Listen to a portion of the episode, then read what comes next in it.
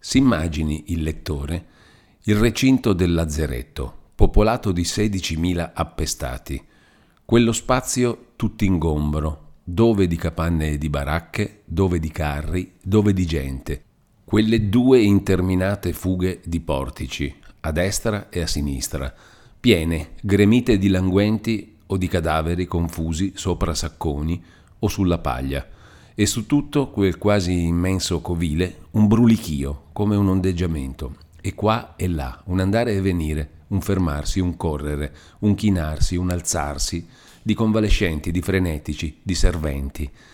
Tale fu lo spettacolo che riempì a un tratto la vista di Renzo e lo tenne lì, sopraffatto e compreso. Questo spettacolo noi non ci proponiamo certo di descriverlo a parte a parte, né il lettore lo desidera. Solo, seguendo il nostro giovine nel suo penoso giro, ci fermeremo alle sue fermate e di ciò che gli toccò di vedere diremo quanto sia necessario a raccontare ciò che fece e ciò che gli seguì. Dalla porta dove s'era fermato fino alla cappella del mezzo e di là all'altra porta in faccia c'era come un viale, sgombro di capanne ed ogni altro impedimento stabile. E alla seconda occhiata Renzo vide, in quello, un tramenio di carri, un portar via roba per far luogo. Vide cappuccini e secolari che dirigevano quell'operazione e insieme mandavan via chi non ci avesse che fare. E temendo d'essere anche lui messo fuori in quella maniera, si cacciò addirittura tra le capanne, dalla parte a cui si trovava casualmente voltato, alla diritta. Andava avanti, secondo che vedeva posto da poter mettere il piede, da capanna a capanna, facendo capolino in ognuna e osservando i letti che erano fuori allo scoperto, esaminando volti abbattuti dal patimento, o contratti dallo spasimo, o immobili nella morte, se mai gli venisse fatto di trovar quello che pur temeva di trovare. Ma aveva già fatto un bel pezzetto di cammino e ripetuto più e più volte quel doloroso esame, senza veder mai nessuna donna, onde si immaginò che dovessero essere in un luogo separato e indovinava, ma dove fosse non aveva indizio né poteva argomentarlo.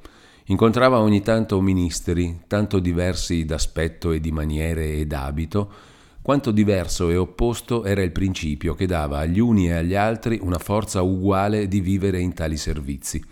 Negli uni l'estinzione di ogni senso di pietà, negli altri una pietà sovrumana, ma né agli uni né agli altri si sentiva di far domande, per non procacciarsi alle volte un inciampo, e deliberò d'andare, andare, finché arrivasse a trovar donne. E andando non lasciava di spiare intorno, ma di tempo in tempo era costretto a ritirare lo sguardo, contristato e come abbagliato da tante piaghe.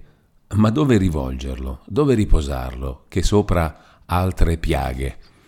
L'aria stessa e il cielo accrescevano, se qualche cosa poteva accrescerlo, l'orrore di quelle viste. La nebbia s'era poco a poco addensata e accavallata in nuvoloni che, rabbuiandosi sempre più, davano idea d'un annottar tempestoso, se non che, verso il mezzo di quel cielo cupo e abbassato, traspariva, come da un fitto velo, la spera del sole, pallida, che spargeva intorno a sé un barlume fioco e sfumato e pioveva un calore morto e pesante. Ogni tanto, tra mezzo al ronzio continuo di quella confusa moltitudine, si sentiva un borbottar di tuoni, profondo, come tronco, irresoluto, né, tendendo l'orecchio, avreste saputo distinguere da che parte venisse, o avreste potuto crederlo un correr lontano di carri che si fermassero improvvisamente. Non si vedeva, nelle campagne d'intorno, muoversi un ramo d'albero, né un uccello andarvisi a posare o staccarsene. Solo la rondine, comparendo subitamente di sopra il tetto del recinto, sdrucciolava in giù con l'ali tese, come per rasentare il terreno del campo, ma sbigottita da quel brulichio, risaliva rapidamente e fuggiva. Era uno di quei tempi in cui tra una compagnia di viandanti non c'è nessuno che rompa il silenzio e il cacciatore cammina pensieroso, con lo sguardo a terra, e la villana, zappando nel campo, smette di cantare senza avvedersene. Di quei tempi forieri della burrasca in cui la natura, come immota al di fuori e agitata da un travaglio interno, par che opprima ogni vivente e aggiunga non so quale gravezza a ogni operazione, all'ozio, all'esistenza stessa. Ma in quel luogo, destinato per sé al patire e al morire, si vedeva l'uomo già alle prese col male soccombere alla nuova oppressione, si vedevano centinaia e centinaia peggiorar precipitosamente e insieme l'ultima lotta era più affannosa e nell'aumento dei dolori i gemiti più soffogati. Né forse su quel luogo di miserie era ancora passata un'ora crudele al par di questa. Già aveva il giovine girato un bel pezzo e senza frutto per quell'andirivieni di capanne, quando, nella varietà dei lamenti e nella confusione del mormorio, cominciò a distinguere un misto singolare di vagiti e di belati, finché arrivò a un assito scheggiato e sconnesso, di dentro il quale veniva quel suono straordinario. Mise un occhio a un largo spiraglio tra due asse e vide un recinto, con dentro capanne sparse, e così in quelle come nel piccol campo, non la solita infermeria, ma bambinelli a giacere sopra materassine o guanciali o lenzuoli distesi o topponi e ballie e altre donne in faccende e, ciò che più di tutto attraeva e fermava lo sguardo, capre mescolate con quelle e fatte loro aiutanti. Un ospedale di innocenti, quale il luogo e il tempo potevano darlo. Era, dico, una cosa singolare a vedere alcune di quelle bestie ritte e quiete sopra questo e quel bambino, dargli la poppa e qualche altra accorrere a un vagito come con un senso materno e fermarsi presso il piccolo allievo e procurar d'accomodarcisi sopra e belare e dimenarsi, quasi chiamando chi venisse in aiuto a tutte e due. Qua e là eran sedute balie con bambini al petto, alcune in tal atto d'amore da far nascere dubbio nel riguardante se fossero state attirate in quel luogo dalla paga o da quella carità spontanea che va in cerca dei bisogni e dei dolori.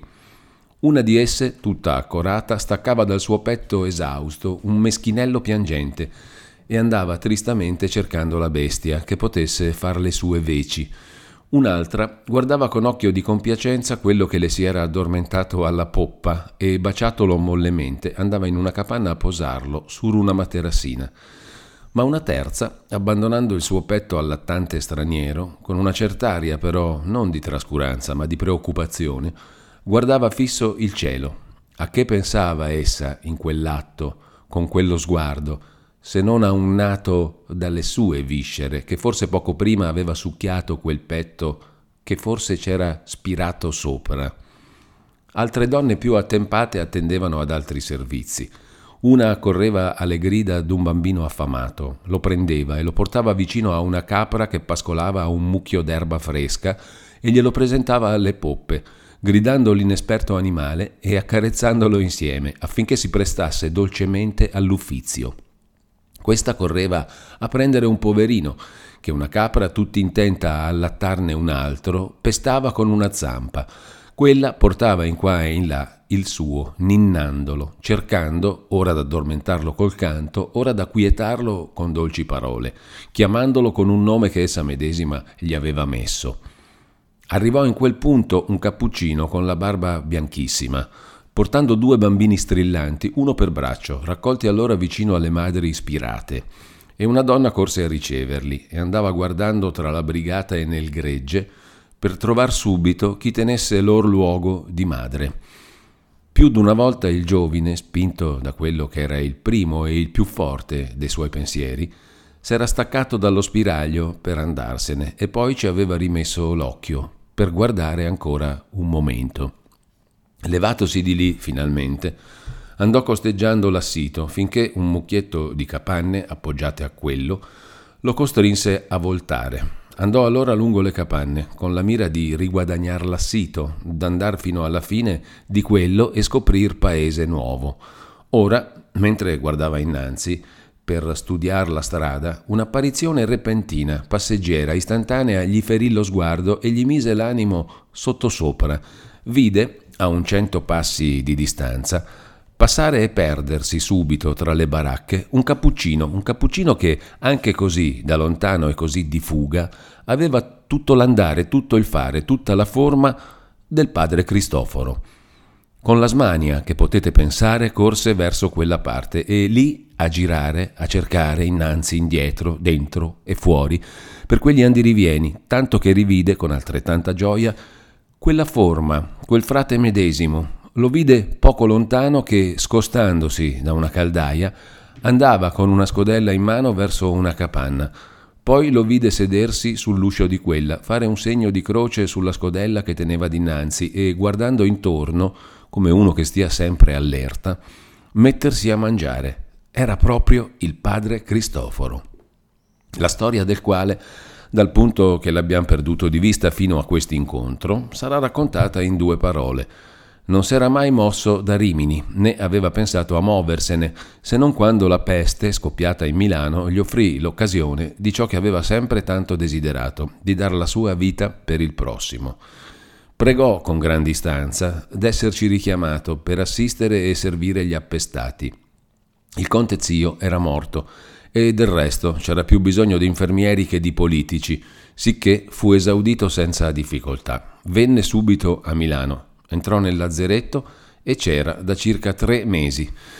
Ma la consolazione di Renzo nel ritrovare il suo buon frate non fu intera neppure un momento. Nell'atto stesso d'accertarsi che era lui, dovette vedere quant'era mutato. Il portamento curvo e stentato, il viso scarno e smorto, e in tutto si vedeva una natura esausta, una carne rotta e cadente, che s'aiutava e si sorreggeva ogni momento con uno sforzo dell'animo.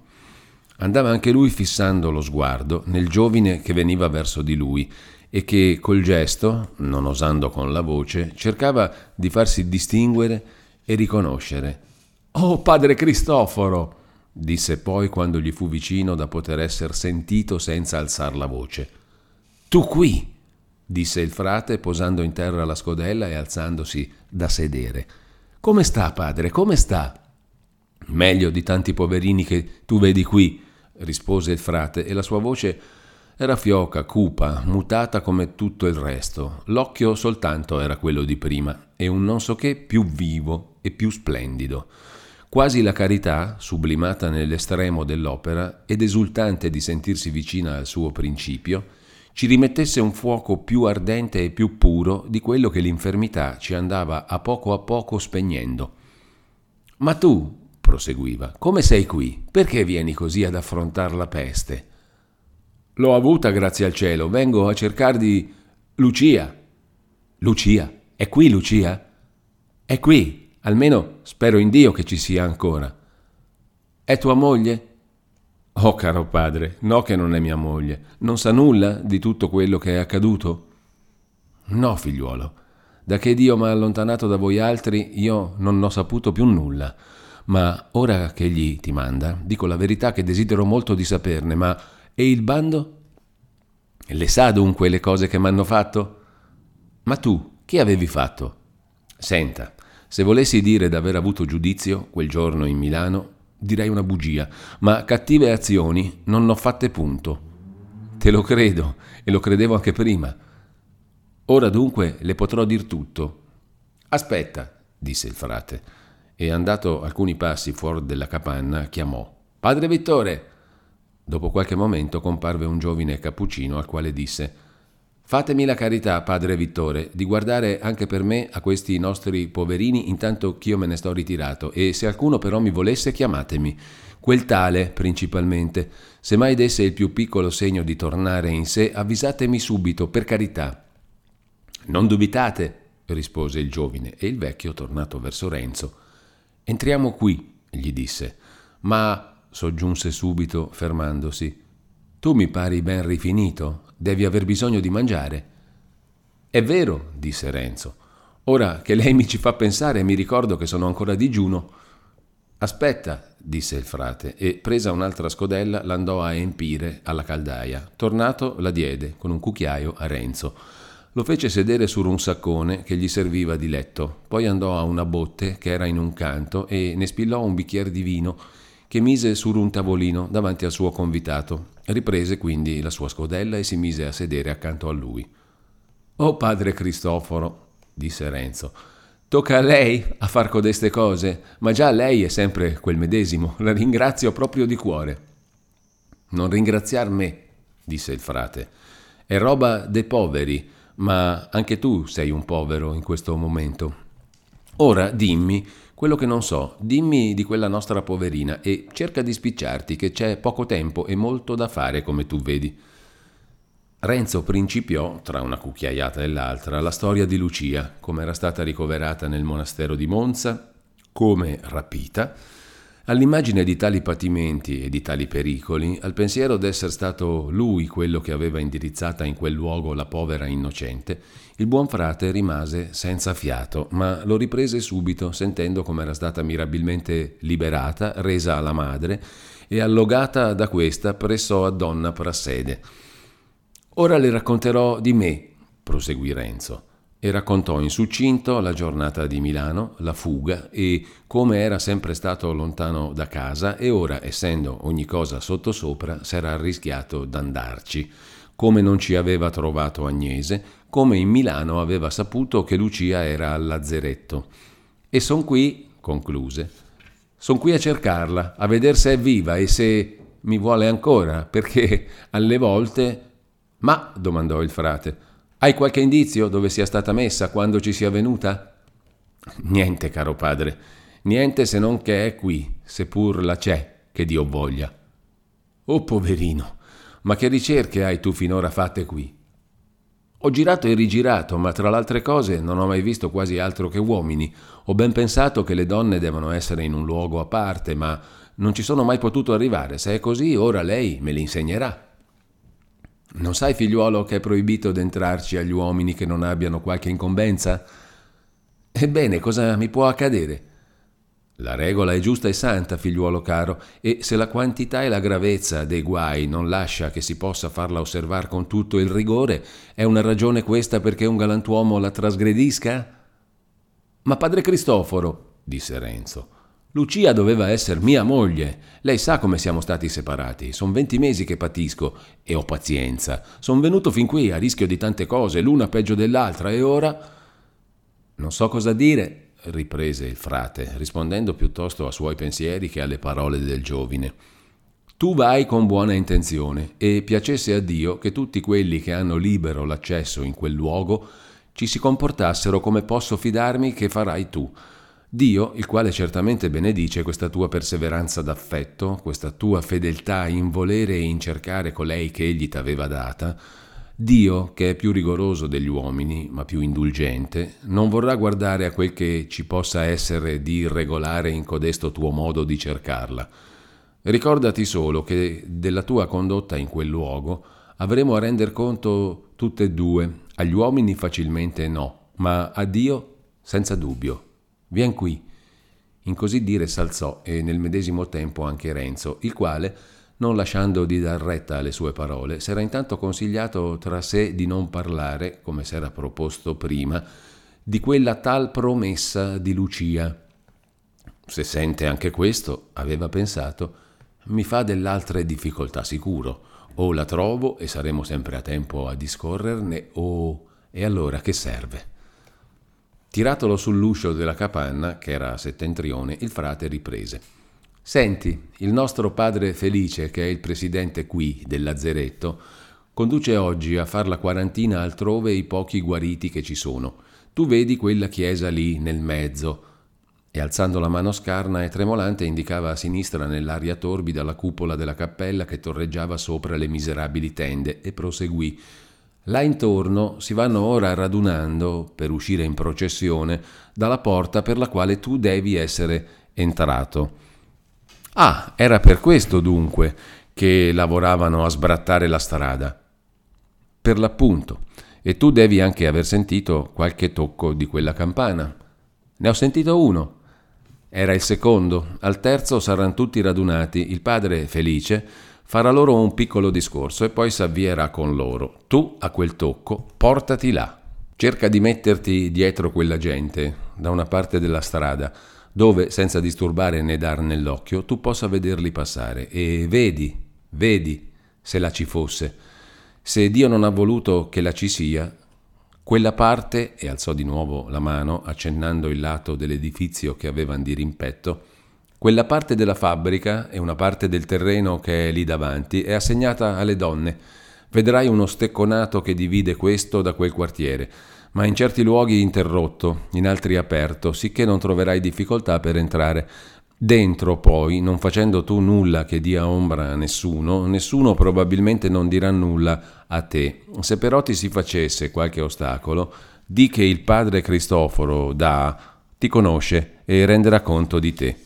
Cercala lì, cercala con fiducia e con rassegnazione, perché ricordati che non è poco ciò che tu sei venuto a cercare qui. Tu chiedi una persona viva al lazzeretto.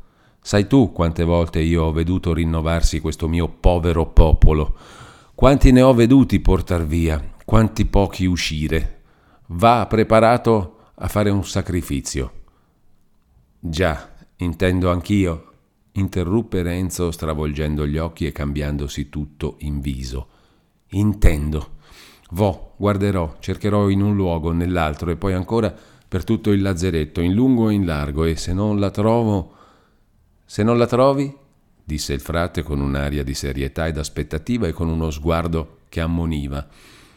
Ma Renzo, a cui la rabbia, riaccesa dall'idea di quel dubbio, aveva fatto perdere il lume degli occhi, ripeté e seguitò se non la trovo, vedrò di trovare qualchedun altro, o in Milano o nel suo scellerato palazzo o in capo al mondo o a casa del diavolo, lo troverò quel furfante che ci ha separati, quel birbone che, se non fosse stato lui, Lucia sarebbe mia da venti mesi, e se eravamo destinati a morire, almeno saremmo morti insieme.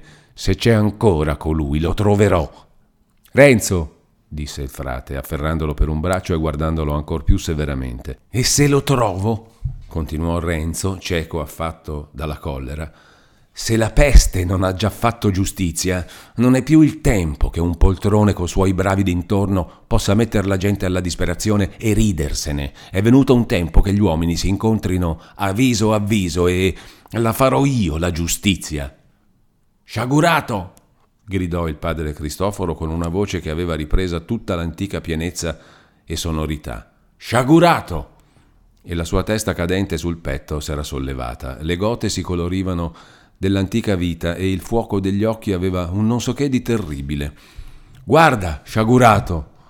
E mentre con una mano stringeva e scoteva forte il braccio di Renzo, girava l'altra davanti a sé, accennando quanto più poteva alla dolorosa scena all'intorno. Guarda chi è colui che gastiga, colui che giudica e non è giudicato, colui che flagella e che perdona. Ma tu, verme della terra, tu vuoi far giustizia. Tu lo sai tu quale sia la giustizia.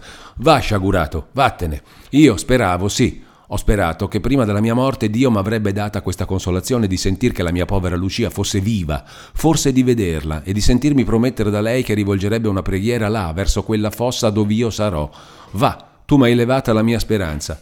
Dio non l'ha lasciata in terra per te, e tu certo non hai l'ardire di crederti degno che Dio pensi a consolarti. Avrà pensato a lei, perché lei è una di quell'anime a cui sono riservate le consolazioni eterne. Va, non ho più tempo di darti retta.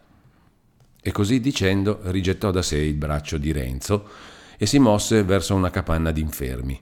Ah, padre, disse Renzo andandogli dietro in atto supplichevole, mi vuol mandar via in questa maniera? Come? Riprese con voce non meno severa il cappuccino. Ardiresti tu di pretendere che io rubassi il tempo a questi afflitti, i quali aspettano che io parli loro del perdono di Dio, per ascoltare le tue voci di rabbia, i tuoi proponimenti di vendetta. T'ho ascoltato quando tu chiedevi consolazione e aiuto. Ho lasciata la carità per la carità, ma ora tu hai la tua vendetta in cuore. Che vuoi da me? Vattene. Ne ho visti morire qui degli offesi che perdonavano, degli offensori che gemevano di non potersi umiliare davanti all'offeso. Ho pianto con gli uni e con gli altri, ma con te che ho da fare? Ah, gli perdono, gli perdono davvero, gli perdono per sempre, esclamò il giovine. Renzo, disse con una serietà più tranquilla il frate, pensaci e dimmi un poco quante volte gli hai perdonato. E, stato alquanto, senza ricever risposta, Tutt'a un tratto abbassò il capo e con una voce cupa e lenta riprese, Tu sai perché io porto quest'abito? Renzo esitava. Tu lo sai, riprese il vecchio. Lo so, rispose Renzo. Ho odiato anch'io, io, che t'ho ripreso per un pensiero, per una parola, l'uomo ch'io odiavo cordialmente, che odiavo da gran tempo, io l'ho ucciso. Sì, ma un prepotente, uno di quelli. Zitto! interruppe il frate. Credi tu che se ci fosse una buona ragione io non l'avrei trovata in trent'anni? se io potessi ora metterti in cuore il sentimento che dopo ho avuto sempre e che ho ancora per l'uomo ch'io odiavo. Se io potessi, io, ma Dio lo può. Egli lo faccia, senti Renzo, egli ti vuol più bene di quel che te ne vuoi tu. Tu hai potuto macchinare la vendetta, ma egli ha abbastanza forza e abbastanza misericordia per impedirtela. Ti fa una grazia di cui qualchedun altro era troppo indegno. Tu sai, tu l'hai detto tante volte, che egli può fermare la mano d'un prepotente, ma sappi che può anche fermare quella d'un vendicativo. E perché sei povero, perché sei offeso, credi tu che egli non possa difendere contro di te un uomo che ha creato a sua immagine? Credi tu che egli ti lascerebbe fare tutto quello che vuoi? No, ma sai tu cosa puoi fare? Puoi odiare e perderti, puoi con un tuo sentimento allontanare da te ogni benedizione, perché in qualunque maniera t'andassero le cose, qualunque fortuna tu avessi, tien per certo che tutto sarà a gastigo finché tu non abbia perdonato in maniera da non poter mai più dire io gli perdono. Sì, sì, disse Renzo tutto commosso e tutto confuso. Capisco che non gli avevo mai perdonato davvero, capisco che ho parlato da bestia e non da cristiano, e ora con la grazia del Signore, sì, gli perdono proprio di cuore. E se tu lo vedessi? Pregherei il Signore di dar pazienza a me e di toccare il cuore a Lui. Ti ricorderesti che il Signore non ci ha detto di perdonare a nostri nemici, ci ha detto di amarli? Ti ricorderesti che Egli lo ha amato a segno di morir per Lui? Sì, col suo aiuto. Ebbene, vieni con me. Hai detto lo troverò.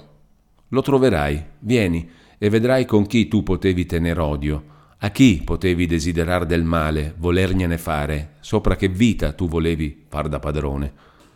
E presa la mano di Renzo e strettala come avrebbe potuto fare un giovine sano, si mosse. Quello, senza osar di domandare altro, gli andò dietro. Dopo pochi passi, il frate si fermò vicino all'apertura d'una capanna, fissò gli occhi in viso a Renzo, con un misto di gravità e di tenerezza, e lo condusse dentro. La prima cosa che si vedeva nell'entrare era un infermo seduto sulla paglia, nel fondo. Un infermo però non aggravato e che anzi poteva parer vicino alla convalescenza, il quale, visto il padre, tentennò la testa come accennando di no. Il padre abbassò la sua con un atto di tristezza e di rassegnazione. Renzo intanto, girando con una curiosità inquieta lo sguardo sugli altri oggetti, vide tre o quattro infermi. Ne distinse uno da una parte su una materassa, involtato in un lenzuolo, con una cappa signorile indosso, a guisa di coperta. Lo fissò, riconobbe don Rodrigo e fece un passo indietro.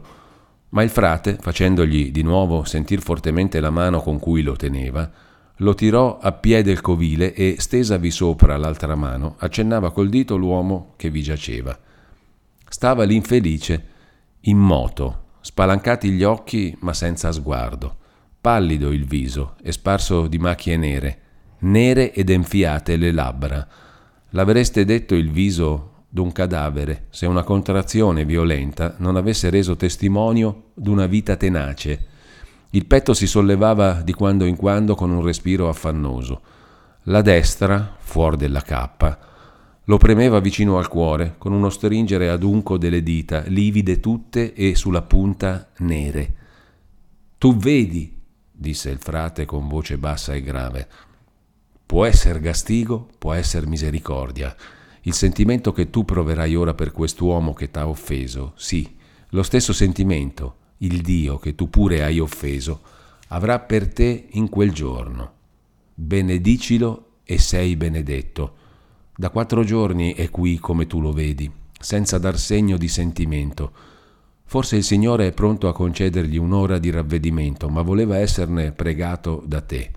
Forse vuole che tu ne lo preghi con quella innocente. Forse serba la grazia alla tua sola preghiera, alla preghiera d'un cuore afflitto e rassegnato. Forse la salvezza di quest'uomo e la tua dipende ora da te, da un tuo sentimento di perdono, di compassione, d'amore.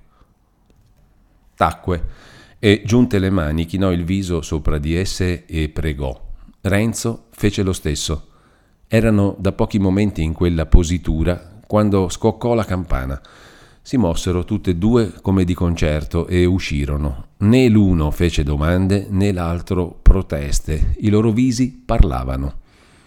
Va ora, riprese il frate, va preparato sia a ricevere una grazia sia a fare un sacrificio, a lodar Dio, qualunque sia l'esito delle tue ricerche. E qualunque sia, vieni a darmene notizia, noi lo loderemo insieme. Qui, senza dir altro, si separarono. Uno tornò donde era venuto, l'altro s'avviò alla cappella, che non era lontana più d'un cento passi.